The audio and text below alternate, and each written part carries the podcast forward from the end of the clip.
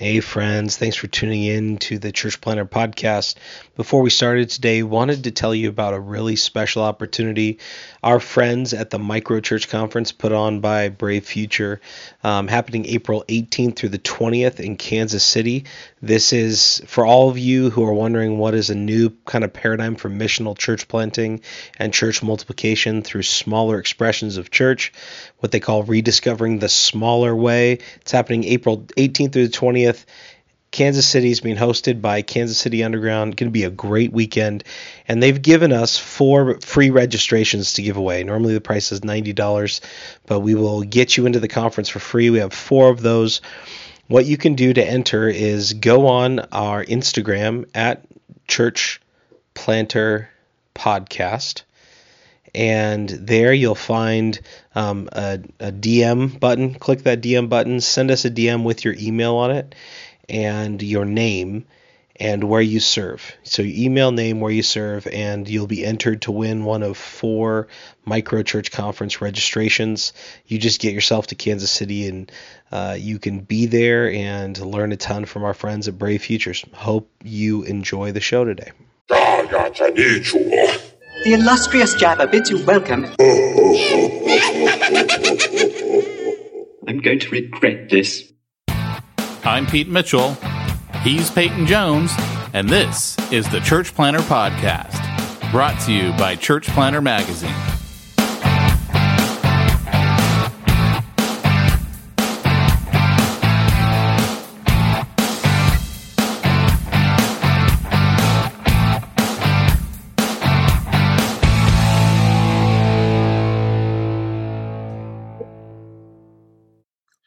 Hey, Church planter. this is Pete Mitchell.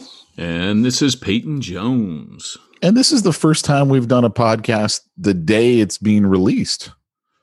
Usually we do it a few days before we record. Oh, and yeah. then we release on Monday. That's right. That's right. It's almost But you're live. late. You're late by a few days. I am. Uh, Pete, yeah. I'm going to be a little bit late. Can you hold on for say, four days? Four and a half? yeah, totally, man. So, what's going on? What's new? Wow. Oh man, it's I'm still in the thick of it, as you can see from uh, all the stuff behind me. That's not even half. Like you're looking at the good half. Let's put it this way: everything on the other side of me is like a hurricane here. So, yeah, starting to get books on shelves, which is good. And I realized that I built for myself about half of what I need to house what I have left of my library, which means my library is cut in half again. But this time I decided rather than loading people like Ruben Young up, uh, literally the last time I cleansed my library, he left with some of the best books. I mean, his wheels were almost touching the wheel wells. It was uh, like his entire back seat and trunk were filled with books. You know what he did with that, right? Sold them. eBay. Nice. Nice. Well done. He's a thinker. I'm I'm somewhat ashamed of myself for for for getting taken like that. Well, it's your spirit. You're a giving kind of guy. I I am. I am. And uh, you know, but um yeah, I was like, dude, these will set you up. And someone did that for me. There was a guy that used to uh, he was a Methodist circuit preacher in Wales. And he was like, "Hey, come over to my library. You can take 50 volumes of your choice out of my library, which that's legit when a dude does that. And that was the the first time someone did it. The second time was my mentor, Lloyd Jones's protege, uh, Peter Jeffery, who then did the same. And I got some incredible stuff. So, Didn't we have Peter Jeffery on the podcast? No, because he well, did we inter- we didn't interview him i don't think that was it just was material that we had from him yeah we had an interview i did i did a three part interview which is freaking amazing um with him early on. I still lived in Wales. That was one of the last things I did before I left Wales because I knew he was going to die. So I was like, well, I better up. Hey, you got to remind me, man. I got a story to tell you off the the podcast about uh about a guy I know who goes or went to um somebody's church. I don't want to say their name, which is why I want to tell it to you offline. Okay. But it's uh it's an interesting story. I mean, it's a church planter very famous church planter. Oh, that you and I have discussed many a time. Oh, I know, I know, I know who you got. No, you don't. No, Oh, you don't. don't. Hey, he- here you go. Maybe now you'll know. He's in Arizona now. I don't know. Was in Washington. Washington State. Was in Washington State. Oh, Come on, you know. I don't. know. But anyway, no, it's it's it's it's an interesting story. It's really interesting. and we can't tell it on the podcast. no, because I don't want to be, you know, telling. Oh, I got you. You I know. got you. Hearsay and stuff. Well, yeah, that little thing called integrity. I got you.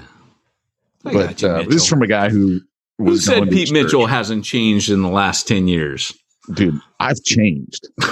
I don't know for the better. So have I, unfortunately, but for the worst. dude, I'm telling you, like when you said, you know, I felt God was telling me I needed to call through that list, and you were the first person I called and the last person I called, and I said to you, "Are you sure it was God who wanted you to call through the list?" I'm just saying, maybe there was something else at work. No, definitely not, man. It was a Lord. I knew it unmistakably. God was like, okay, that was the guy you're supposed to call. But uh, so uh, Friday, Friday's the big day for me. Friday's the Oh. day I got scheduled for the tattoo. Yes. And you're getting that verse that you shared me? I'm getting that verse. I was- I was thinking it. about getting the nun on the other arm, but I haven't- Really? I haven't. So tell me, I it. see that all the time. Tell me the significance of that. that's the letter nun in Arabic for Nazarene, and that's what ISIS was putting on all the Christian Oh. homes.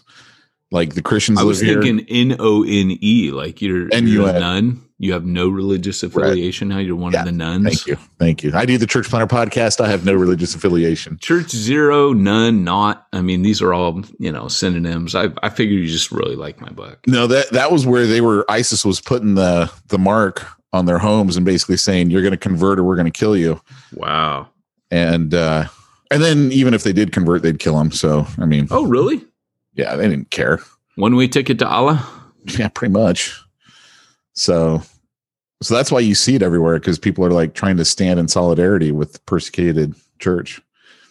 And it's a conversation starter. Like I was telling Dan about it after our podcast this morning, and he's got that on like one of his training helmets or something like that. And he goes, sometimes it leads to gospel conversations because everyone's like, why is this white guy wearing a Arabic symbol? Well, it's funny you mention this because I thought I was going to be a missionary to the Muslim world at one stage.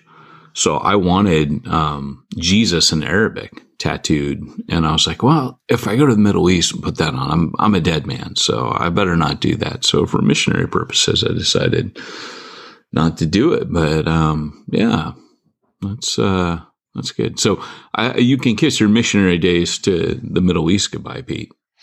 Not necessarily. See, they got these things called sleeves, and I could just cover it up.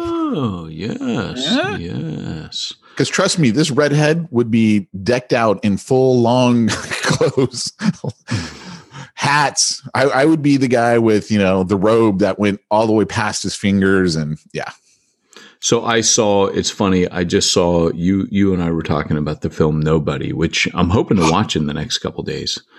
And um I want to buy it. I like it. yeah, I mean can you rent it now? I don't know. I don't know. So I gotta I gotta check that out. But anyways, um I I saw an article pop up today that was like the toxic masculinity of of nobody and showed all these action films. And I was just thinking, you know, how ironic, like the disconnect that people have between, you know, the fact that we just celebrated Memorial Day, right? Like for people that gave their lives in toxic masculinity, right? Um, what some might call toxic masculinity, others might call mm, that's kind of being a soldier, you know? And, um, and I, I'm just, I'm tripping out over the way that the narrative in the last, like probably three, four years is changing so drastically that, um, this has been a move to, to really get rid of, um, any sense like uh, men are under attack. If if it's masculine, toxic masculinity to me is predating on women, um, abusing women. To me, that's toxic masculinity. But something that you know, MMA, it's not toxic masculinity. Um, things that dudes like, just being a dude, like being a soldier. I come from a military family. It's not toxic masculinity, you know. So I mean, I, it, it's weird, man. So uh, that made me think of you this morning because I know you love that film. Because I'm because As a I'm toxic, toxic masculinity. male, yes, as a toxic male. I am toxic. There's no doubt about it. But that's a good movie. I enjoyed Yeah, it. man. Cool, cool. Hmm. Anything new happening? See, it's an afternoon podcast. It's not going to be as lively as our morning ones. Oh, that's true, huh? That's true. Um, what's going on? Well, uh, so I've I've been my family has been venturing forth into public with me, um, and I'm wearing the ninja pants. Which uh, at church I got asked because I wore. Do you wear it with the GI Joe shirt? GI Joe? Oh no, I haven't. What are you thinking? What a combination! What a combo! So, so if you don't know, I have two GI Joe shirts, and one is Snake Eyes and one is Storm Shadow. Both ninjas. One more of a commando. In fact, it says commando on the front, like like, which is weird because it should say Snake Eyes. Right. But if you remember when that came out, um, I've got, uh, yeah, I've got um, a. Uh, sorry, someone's emailing me. They want me to pay money. Not emailing, but texting me. And uh, you know how, like, when you tell people, yeah, I can do such and such between this time and that time, but not after this time. People don't tend to listen to that. yeah, or like when you tell someone, "Hey, we're going to do our podcast at this time," and then they show up late. One minute, one minute late, one minute. I'm messing with you. no, I'm teasing. I'm teasing. You're four Uh, days late. Come on. I am four days late. That's true. So, uh, what was I talking about? I don't know. Ah, I got Ninja interrupted. pants, venturing out. Yeah. Snake Eyes, Commando. Oh, yeah. But on the original um, thing, it did say Commando underneath his name. Oh, so I, I, I get it. Yeah, it said Commando because we didn't know what he was. You know, he's going to be. In fact, for that matter, I didn't even know what a Commando was when I first got him. I was just like that guy with the cool black thing. And oh, when he came out with the wolf, what? Had like a little gray plastic wolf. I don't remember that. Yeah. Is it like his dog? Yeah, it was like his little wolf.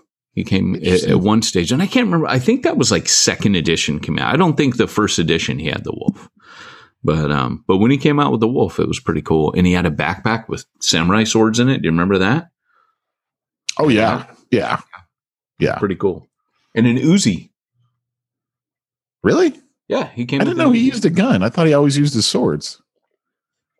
No, he primarily used an Uzi, but he used the sword and the knife when he needed it. That was pretty Really? cool. Yeah, he's a commando. You know, Uzis are horrible guns, by the way. are they? I'd like two. I just know that you can hold one in each hand, like on the sound of music, and spin around with them. You know, like she does out in the field and shoot. That like is such a great, great deep fake. the hills are alive with the sound of Uzis. so, funny story about that movie. Uh, Andrea tricked me into watching that. You know that, right? Like, I hate musicals with a passion. I Cannot stand musicals. So, uh, Andrea goes, Oh, no, you have to watch it. It's like the best. And I'm like, What do you mean? She's like, It's a Saving Private Ryan was my favorite film. So she's like, It's a World War II film. It, and Peyton, there's Nazis in it and they, they, they're shooting and everything. And I'm like, What?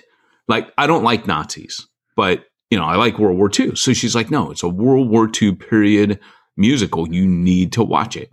I'm watching this movie. The last, like, literally 120 seconds, the Nazis storm their house. They run out through the back garden. The movie ends with the, the Nazi firing a gun into the darkness as they get away. And then, like, this writing, you know, the Von Trapp family would later go on, you know, like they get away. That's the end of the movie. That was it. There was no World War II fighting at all in that movie. You were disappointed? Oh my gosh, dude. I was like, you tricked me. So I got her back. How'd you get her back? So there was this really cool movie back in the 90s called Rapa Nui. Did you ever see that thing? I don't think so. So it's it's this rad movie about Easter Island. And it's kind of like explains the legend of Easter Island. So there's this guy. Um, it's all like it's kind of like it's almost like Ultimate Ninja Warrior because he has to do all these incredible feats in order to set his um, girlfriend, his lover, his wife to be free. So I told her, "Oh, you gotta watch Rapa Nui," and she's like, "No, I don't want to watch that." And I'm like, "Oh no, no, you gotta watch it. It's the best. I love that movie." And it's totally cheesy, but it's it's just this like Easter Island native dude just jamming around like with his knife and jumping on things and so it was before parkour was cool. And uh and I told her oh it's a romance. It's a love story. That's you got to watch it. So in the very beginning of the film it shows their love story for all of like a minute or two establishes that they love each other. Then these people come to the village and lock her up put her in this cage in this deep dark hole for the entire movie. But he's doing it for love. So he goes and does all of his adventure action things. And then at the end, they bring her up out of the hole. And she was like, What are you talking about? This is not a romance movie. And I'm like, I gotcha. Dude. That's for sound of music. I understand completely because in 1999, a movie came out. Now, you need to understand this is about six months before Jamie and I got married. And our entire relationship was based on the fact that we went to movies every weekend. Friday night, Saturday night, we're at the movies. And we'd reached the point where it used to be when we first started dating, right? Okay, you pick one this week, I got next week. You do this week. And then it reached the point where it was like, no, I can't, I can't do that movie. There's no way I can do that movie, right? Because after, you know, a while when you've been dating, you're like, all right, you know, I got limits. So I wanted to see this movie, and I might have even seen it once already. You might have heard of it called The Matrix. Oh, I have heard of that. And she goes, I'm not going to see that. And I go, it's a love story. Because you know how Trinity and Neo like come together at the very end. Neo, you have to be the one because she told me I would fall in love with you. And I'm like, love story right there. She was so pissed after that movie. We almost broke up. I wouldn't be married to her today because Are of that movie. serious? Yeah, You know, it was worth it though. It really okay, your was. kids wouldn't have existed, you know, um, but the Matrix is a worthy cause. hey, you know what? I got to say, if you don't like The Matrix, there's something wrong with you. You don't need that kind of negativity in your life. Pete. That's right. You know, Hey, Matrix coming 4 with is coming four. out. I Yeah. know. Hey, see, that's why we're friends. I think it's Except I'll to- probably like it if it's terrible, and you'll you'll hate it, and then we'll talk about how we differ on films. Because I like that new Blade Runner. I didn't think it was anywhere near as good as the first one, but I I was like, hey, more Blade Runner, good. yeah. But I did not appreciate Matrix two and three very much. I I like two a little bit. Three, I was like, okay, yeah, you guys lost the plot. This is nowhere near as cool as one. Yeah. No, I loved, loved two and three. You did see. I, maybe I got to go Dude, back and watch them again. the, whatever they call those machines yeah, that were like from Alien and they were, you know, shooting all the, the sentinels, yeah, those, are were just cool. awesome. Yeah. The whole CGI in the tail end of that movie was just off the charts great. Yeah, I love Th- those were cool. I admit those were cool. I just, yeah, I. You never really know a man until you fight him. See, I've only seen two, maybe twice, and three once, and I was like, okay, I'm out. I'm done. But Matrix One, I could not like. I was early in the Matrix One. I saw it because there was nothing else good in the theater. So I went and saw it, and I was like, I hadn't heard a word. Like, I think I saw it opening weekend. It was a sleeper hit. I'm like, what in the heck just happened to me? Me and my buddy looked at each other like, that was amazing.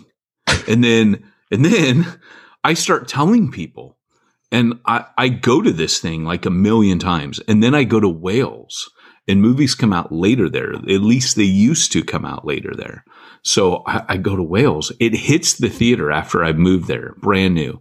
And I tell my friends at church, you got to go see it. One of my buddies got unbelievably into it. And then I felt bad, like I corrupted him and caused idols in his life he was, everything was Matrix, Matrix, Matrix, you know. And, uh, I was like, yeah, I kind of broke that guy, but it was, it was, yeah, I, I, I knew a secret. He was too weak. That was his problem. Let's see. I don't even know what these quotes are. Dude, I'm just telling you that those were like I, I saw Matrix 3, I think three times the day it came out. Like I was a financial planner at the time, and I went to the movies early in the morning, went on some appointments, went again in the afternoon, did another appointment, went again that night because I was like, I got, I got to see it again. I, uh, what, what happened? I got to see it again. Love those movies. Dude that one that one scene and and i remember one day because i i love the movie. I loved i mean the whole movie the first one is just art. I mean it's just super good. There's nothing bad about the first one. Not a single thing wrong with that movie. All of it is good. And I remember at one point this scene, and keep in mind, I'm I'm I'm not a gun guy, you know. Like I, it's and I, I I didn't own a gun, you know. I just literally that scene where he comes to the metal detector and drops the two bags. I remember thinking about that, going, it was just randomly hit me like, how cool is that? And I literally pulled out my DVD and I'm not even kidding you. I watched that segment like 10 times where he's like running up on the walls. But Yeah. that scene, for some reason, because that all was pre um, 9 11. Yeah. And so I think it hit me after 9 11, like what, because the perspective changed. And then I went back and watched it. And I'm like, dude, just where he drops those duffel bags. And the guy's like, what in the heck? It, this is not what he said. Like I said, I watched it 10 times. I, I have it all memorized, but that was rad. Yeah. Yeah. Good And movie. then, and then that I'd watch song, them all again dum, right dum, now. dum, dum, dum, dum, dum, dum, dum, dum, dum, dum, dum, dum, dum, dum, dum, dum, by the Propellerheads. So it's a good song. Yeah. Ah, so good. That soundtrack was rad too. Yeah. Everything about that movie is good.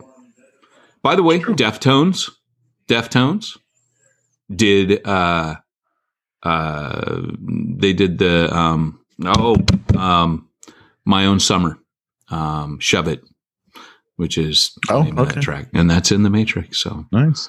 yeah i think that's what he's listening to in the very beginning it's my favorite band everybody so uh, don't go out and buy deftones music you know being like oh i want to go check them out now you'll hate them um, mo- most people i try to turn on the deftones can't stand them so He's starting to believe. Ah, love that movie. yes yes Laurence Fishburne can never do anything as great as The Matrix ever again. he peaked He did. he peaked in the matrix Keanu. Reeves still went on to do John Wick, but I'm telling you, Laurence Fishburne. okay are those he couldn't do good Are the those first one is. The first one's great. yeah The second one and third and what is it, fourth now, whatever it is, eh, you know, they just gun movies. So I I enjoy saw, it. yeah, I saw where he's like riding a horse somewhere shooting people as he's riding a horse. I don't remember, but wouldn't surprise me. Yeah. But yeah, anyway, should we get into the topic? We probably wait. should. Wait, what, I got a question for you though. What if I've got all of my sermons and I need to put them online, but I don't want to send people to like YouTube and uh, you know Spotify and everywhere? How do I keep them all in one spot, Mister Jones? Sermon boss, boss, boss, boss, boss. Sermon boss Pete is where, where it's this thing. It's a good thing I brought it up because you would have forgotten, huh? It does this thing that like helps you with like your stuff on your thing. Um, when you're doing your thing on Sunday and you're like, I want other people to see my thing, then you, I, where can I put my stuff? And then they. that didn't sound right. No, it didn't. Face. I saw your face. Okay. No. Sermon Boss is a tool that helps you keep all of your content, your podcast, your sermons as a content producer all in one place. So you contact sermonboss.com and you have them put a plugin on your site that will help you to keep everybody on your webpage. So instead of sending them off onto YouTube, you keep them right there and you can keep them consuming your content on your site. Sermonboss.com, it does what everybody else wishes their site did, and that's keep the traffic there. So if you want to have people watch a sermon about discipleship and immediately champ, uh, channel them into a discipleship tool that's also on your site, that's the way to do it. So one stop, one shop, sermonboss.com. See, I should write their commercial. I'm telling you, you I made that little slogan up just on the spot right there. Well, One shop, one stop, sermonboss.com. All right. You're basically a marketer. You know, I was thinking that, Pete. Like, I bet Pete's learning right now. That's what I was thinking. I was. I was taking notes mentally. all right. So, uh, all that aside, um, Great Scott! It's time for this week's topic. let's get down to the nitty gritty. I was a little slow there. Sorry. Afternoon podcast. What can I say? After it, that, that is what it is. The coffee's wearing off. Um, The exposure to kryptonite is accumulated. I'm starting to lose my Superman strength. I no longer have x ray vision, which I enjoy, Pete, when we're doing this podcast. That makes you uncomfortable, doesn't it? There's a lot of things that make me uncomfortable about you. All right. You know, I, I do want to say the best thing ever that comes out of this podcast, these are my favorite comments. And we used to get these back in the early days where people were like, I was drinking my coffee and I spat it out in my car. Those were the best. Knowing that we had ruined the interior of someone's car on their way to work, we were hoping you carpooled. That would have been rad. But uh, anyways, hey, uh, so we're going to talk about escaping burnout. So, guys, over the last few weeks, um, I've been really honest uh, about just kind of where I've been at. Um, Pete and I will be taking a couple weeks break. I'll be on vacation. Pete will be at summer camp tormenting children, and uh, you can still check in. We'll have, a, we'll have a little something, something for you. But that said, um, we wanted to let you know that uh, I'm doing okay. Peyton's okay. The kids are fine. Everything's fine. Everything's fine here. Like like Han Solo says right before he How are you doing? Intercom. How are you doing? yeah, how are you doing? I I think the best book title ever would be "I'm fine. We're all fine. Everything's fine." I think that would make a great book title for a book on burnout. But today we're going to talk because for me, And then I you should put under there the subtitle, a book on burnout. pretty much Because if you don't, to me, it's like Church Zero. What does that mean? I Oh, don't understand. I was talking all about that with Andrea this morning. I was I was listening to an audiobook about Lenny Kravitz and how he had to fight to get the right um, mix on his first album because he mixed it completely wrong. So I was talking about fighting companies and publishers, and for him it was record labels, but Right.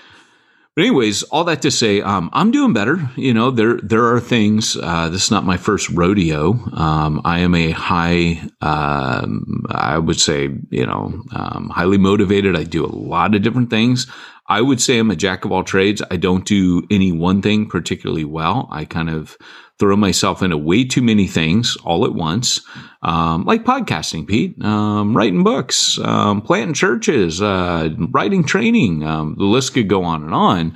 Where I probably at times just need to slow down and focus, but I'm also building my own house right now, uh, raising kids, uh, one with special needs. Like at one point, sanity kicks in, and you say, you know, maybe I don't do all these things all at one time. So uh, that's never been easy for me. I've always been the guy that overestimates my own abilities and underestimates the challenges and difficulties ahead.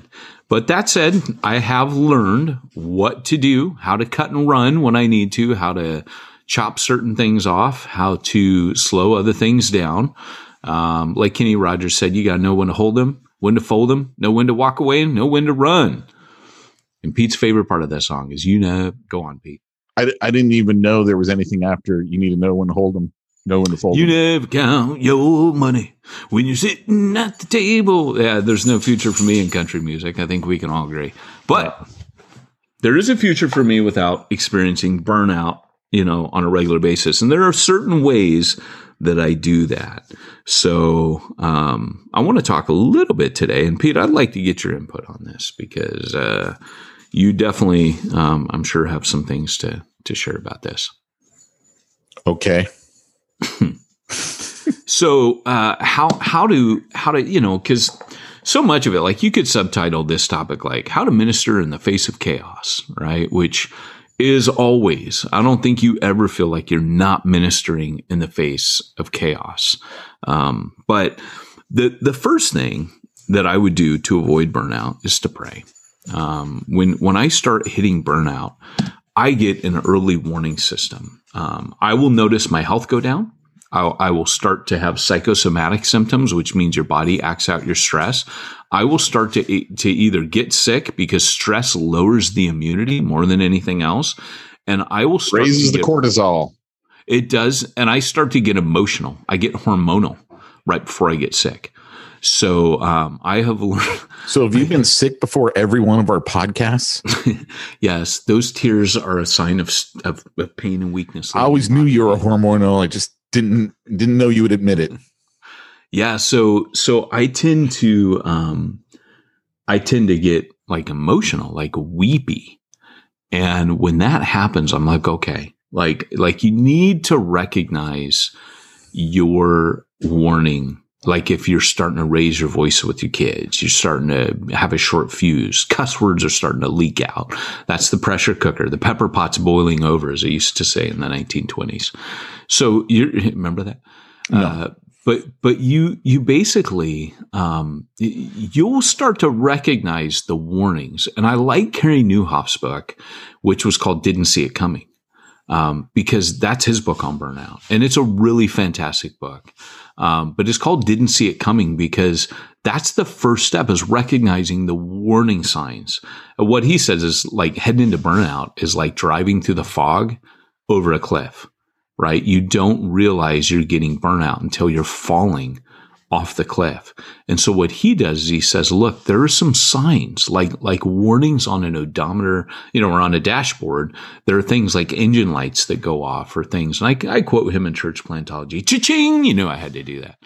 But, um, but the, but the, so, so the first thing is recognize, you know, the warning signs. Start taking stock when you're getting burnout of what your early warning systems are. Like I said, mine is getting weepy, um, losing energy. I start losing the ability to focus. I lose energy. I start to get sick and I start to get weepy. And when I get weepy and unreasonable, it either comes out in cranky irritability with my wife, like, and she'll just be like, okay, whatever, you know, cranky boots or whatever. And I'll be like, you know, look, yeah, like I recognize it now. I don't.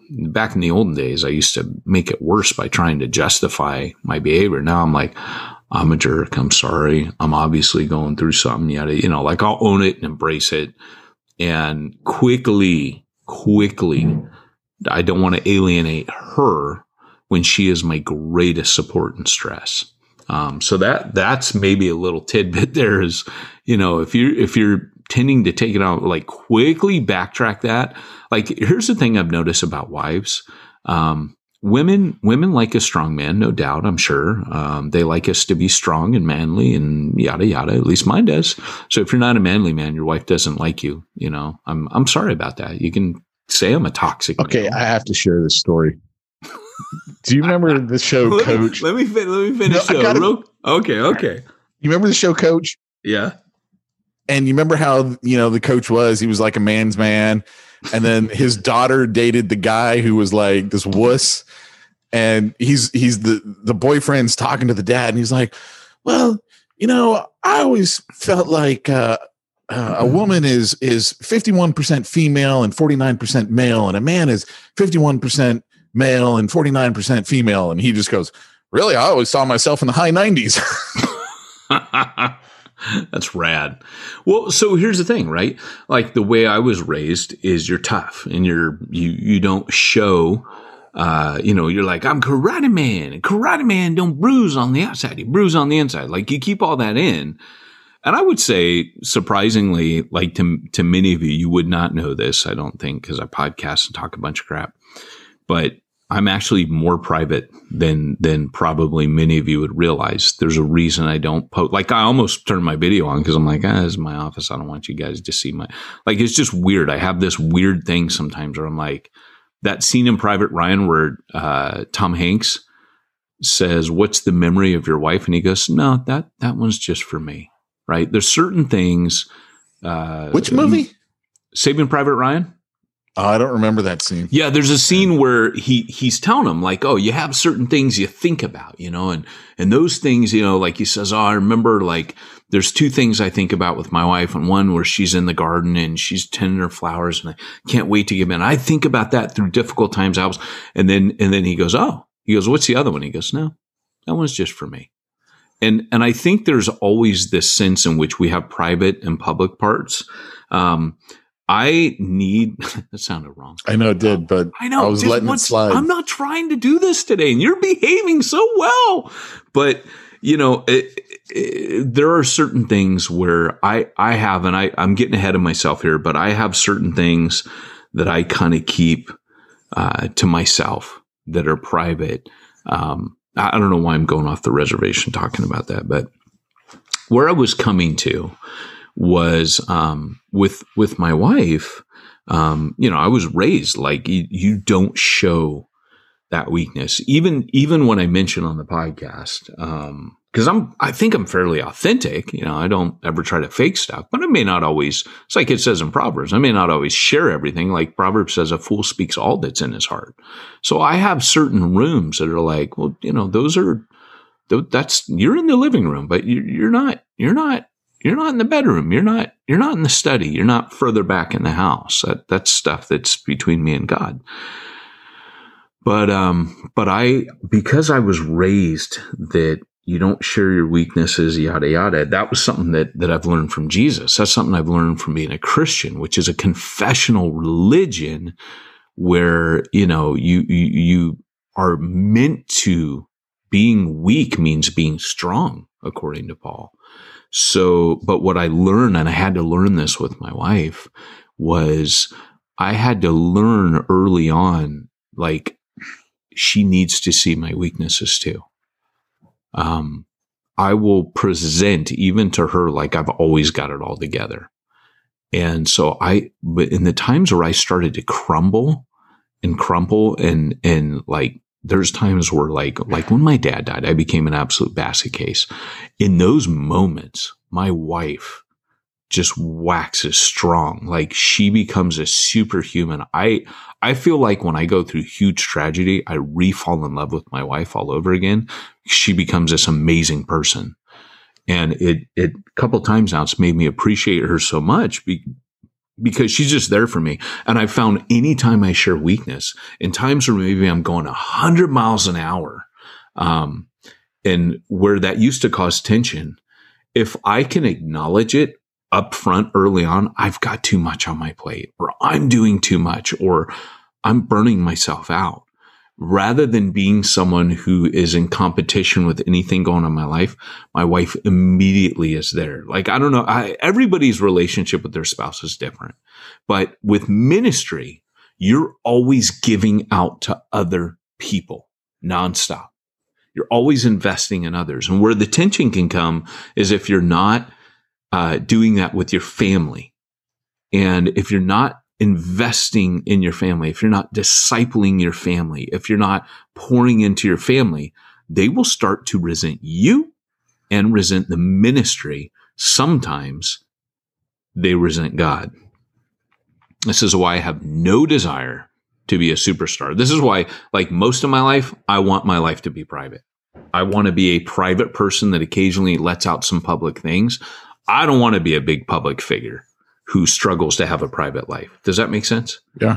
And I've made a choice. Like there, there are certain things I have done in my life. Like I do this podcast, but Pete and I don't try to like that's intentional. I'm not trying to go be big and famous. Um, when I was at Exponential, um, if I wanted to have a bigger platform than I have right now, I would stay. I would have stayed at Exponential. My platform was growing all the time, but that's not I have noticed our podcast numbers going down since you left Exponential. well, you know, these things are inevitable. But, you know, the the funny thing, Pete, that this is this is the main thing um, that I want to start. I'm, I'm actually not gotten to my first point. I, I kind of have, but I haven't. The first thing is to pray when you're heading into burnout. Um, in the book Atomic Habits, the guy says that um, any any habit that you want to start that takes longer than two minutes probably won't become consistent. When you're trying to start a habit, you have to start a habit for two minutes or less and just do it every day for two minutes. So that's a quick check in with God for two minutes. No, that sounds terribly unholy to you as ministers, but let's be real. That's how the brain works.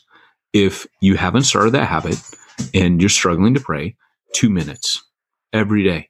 When you start doing that, it will grow. Once it lodges in your brain, you won't miss those two minutes and it will grow. That's how habits work.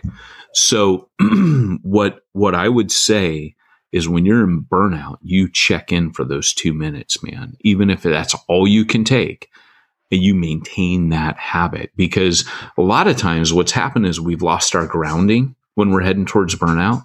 We're not getting the comfort. I, I believe in the supernatural aspect of the ministry. I believe that there is the peace of God that passes understanding.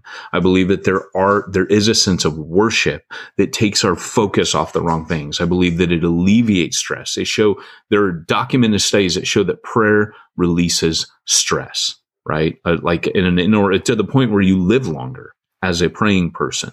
Stress is the number one killer of, of Americans, right? It, it psychosomatically leads to heart disease, yada, yada.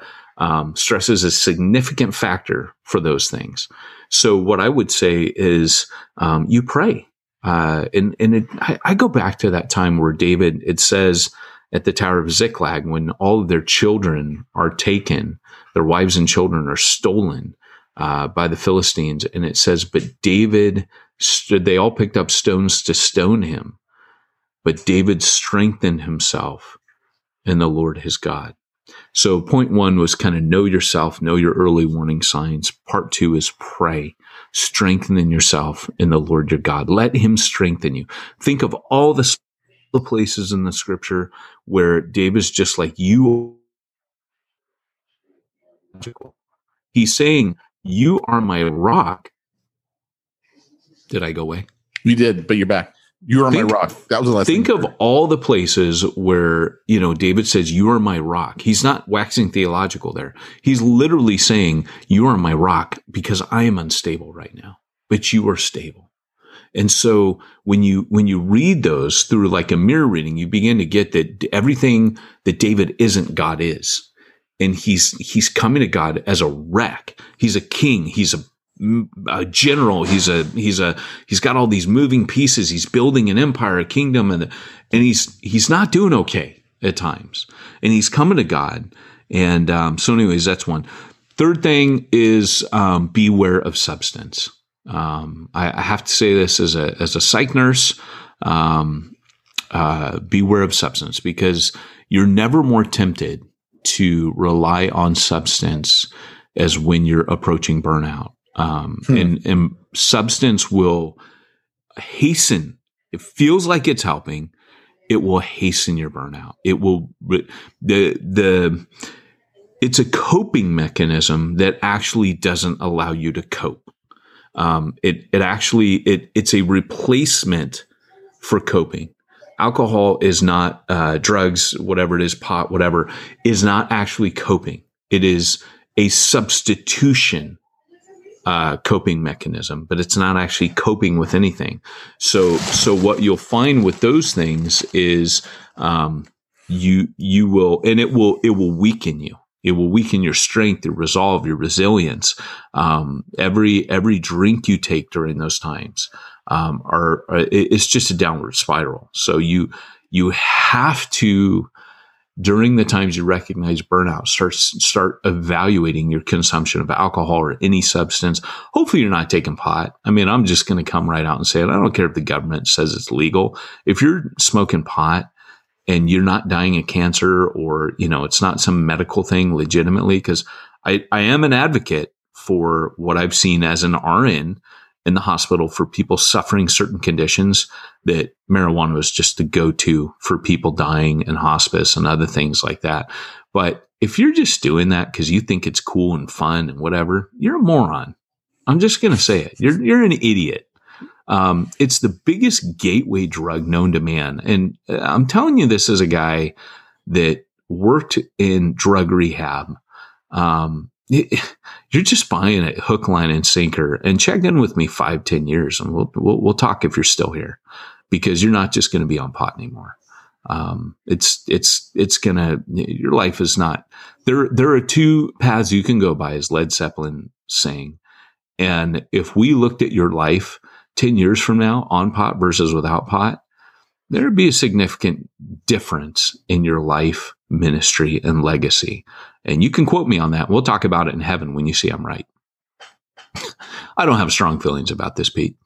Um, yeah, I can't stand drugs. I can't stand pot because I just you you know me and drugs. You know I can't. I hate if drugs were a person, I would kick it in the nuts and I punch it in the face because I I just have lost too many people due to that. But you got to watch substance. So sorry, I got a little little salty there. Um, recreation. So uh, there, there's a there's a balance that needs to happen, and I know we're coming up to the end here. There's a balance that needs to happen. Um, when you're starting to hit burnout, you have to be able to to cut and run. You have to be able to you know to cut. Uh, you know, kind of like um, I, love uh, for some reason Jonah and the whale comes to mind. Where as as the the tempest starts up, they're like, "What do we need to throw overboard?" Right? They're now obviously they're not thinking Jonah but you, you kind of got two choices when you're hitting. You either throw everything else overboard or you get thrown overboard, right? Because um, it, it, the the when you have too many obligations uh, coming up, you need to be able to look at them honestly and say something needs to give, something needs to go. So there's this dance you need to start doing, which is how do I reduce my obligations? And, and here's the other thing. How do I increase my recreations? Now, it goes against everything that we think of in, in the world of um, American life ideals, uh, pursuit of life, liberty, and happiness. We're, we're, we, we used to be at least a people with a strong work ethic. But the reality is where we're at right now is, um, you know, when I say recreation, I'm using a Hebrew understanding of recreation. Recreation means sleep. It means rest. It means time with family. It, it could mean playing, you know, playing Fortnite, playing a video game, playing, um, going out and playing a sport, uh, keeping a regular soccer night, you know, you're on a team or something going and, and blowing off steam in the gym. It doesn't matter to me.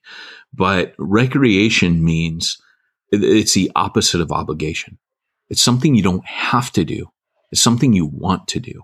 So suddenly what you've got to do during that crisis period is starting to um, decrease obligations and increase recreations. Because what happens when you're approaching burnout is you've done the opposite. You've increased your obligations, and you decrease your recreations. You now can't do the things you want to do. It's all your have tos. So in that sense, I would say that um, you've got to try to claw back to, um, you know, just cut. And and I don't care if you're on a leadership team. We talk about this. I can never mention this that when you're on a leadership team, you cannot be the only leader.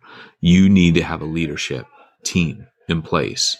Um, so that you can immediately look at your team and say, Hey, I need to cut out for a few months.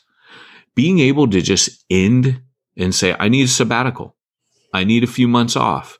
Um, I've said to, uh, Andrew recently, I need a sabbatical. Um, and, and I have a full time job. And I've talked about should I just have new breed? Just go to my team and say, Hey, I need a sabbatical. It's been over 10 years now and I've not had one. And I've done all this stupid crap over the last 10 years. And I used to have a sabbatical, you know, on a regular, but not, not like every couple years, but like, you know, probably every seven years, roughly. Um, I would, I would take a break and it might only be a, a couple months where I would just go, you know, of course I was usually moving, you know, there, there were things like that at play, but somehow you got to find the way to get a sabbatical. Um, you know, and, and a sabbatical to you might not be leaving your job. Like I don't have that luxury right now. I'm sure you don't have that luxury, but at some point you've got to get out of the game. Now, if you think, oh man, that doesn't sound biblical. Uh, if you pick up church plantology, cha-ching, I talk about the fact that Paul is burnt out on his second missionary journey, and he just goes and works with his hands, uh, while Timothy and Silas continue to tear it up in Berea and Thessalonica and you know Lystra and Derbe, all the places he left. He keeps having to leave them behind, and while they raise up leaders and finish the work he can do, because he keeps getting driven out of these cities. Well, when he heads over there he um, when he finally gets to Corinth, he arrives broken. I mean, he just he just burnt out. Uh, and I and I make an argument for that. So does N.T. Wright, um, that I use heavily in that chapter, Chiching. Um, but he just goes and works with his hands for months because he's burnt. He's worn out. And you, so you, a sabbatical for you might just mean for a few months, I'm not doing any ministry. Then when Timothy and Ty, uh, Silas get there, it says that then Paul begins to preach the gospel in Corinth. So when he first gets there, he's just working with his hands, busted up, healing. He's physically busted up from being stoned to death, beaten numerous times. He was worn out and mentally he was harried and frazzled because he would only start ministering in one town and the circumcision group would come, find him, beat him, stone him, and then he'd have to escape to the next town. So uh, there's a strong argument to be made that a sabbatical will um, save your brain and save, prolong uh, your ministry. So these are the things that I do, and uh, they they have helped serve me. Losing yourself in a video game, um, you know, uh, walking, exercising, eating right. I mean, that's one I did mention. That is a huge factor. I was so thinking that when you were talking, I was like, yeah, exercise. You need to exercise. Those release of the endorphins. And of course, most absolutely don't. And I lived most of my life not exercising. So I'm not like speaking as someone who did that for years. But well, and that that is probably my saving grace right now, Pete, as I'm exercising. I'm doing Shaun T for an hour a day, and it's kicking the crap out of me. And I'm starting to get back in shape. Like my textbook body's disappearing. You know, is that what you call become, it? Textbook yeah, body? textbook body. Yeah, it's nice. the fattest I've been. So, but uh, but that's it, man. So hopefully you guys, you know. But uh, by the way, um, one size does not fit all. Um, each one of you uh, like what Pete just said about health, that is one that like that's never going to change. That's how God's uh, made your brain. Praying, that's not going to change. Knowing yourself, that's not going to change. Beware of substance, that's not going to change. Uh, recreation and obligations, that's not going to. These are all things that are just that's just the way it works.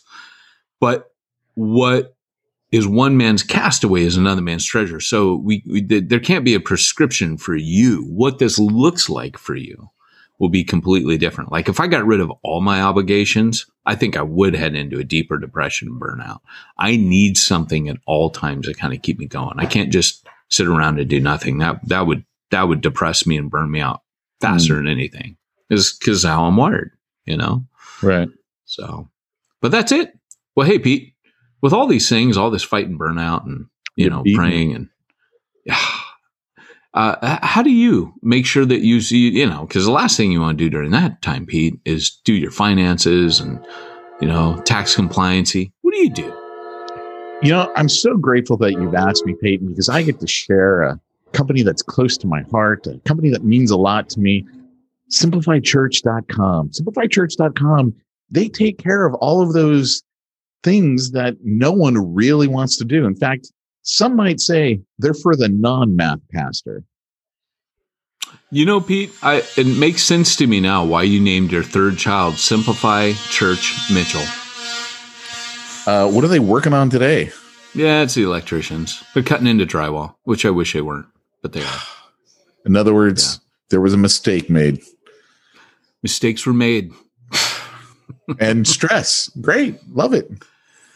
Yes, but uh, at this point, I'm like, you know, uh, cutting drywall again, are we? All right, that's fine. So, but, uh, well, guys, thanks for joining us. Oh, head to simplifiedchurch.com. There we go. I stitched that up nicely with a little bow. Uh, guys, thanks for joining us today. This has been Peyton Jones and Pete Mitchell, who never gets to talk, uh, reminding you that if you want to reach ones nobody's reaching, you need to go where nobody's going and do what nobody's doing. Take care, everybody.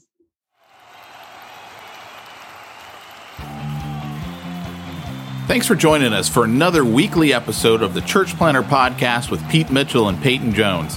We'd love to hear your comments on this episode of the Church Planter Podcast. Visit us online and let us know what you thought at churchplanterpodcast.com. If you subscribe to us via iTunes and have enjoyed the podcast, leave us a positive review. The more positive reviews we receive in iTunes, the more iTunes will promote us to other church planters who would benefit from this show. This podcast is brought to you by the Church Planter Magazine, which is available in the iTunes newsstand or online via churchplantermagazine.com.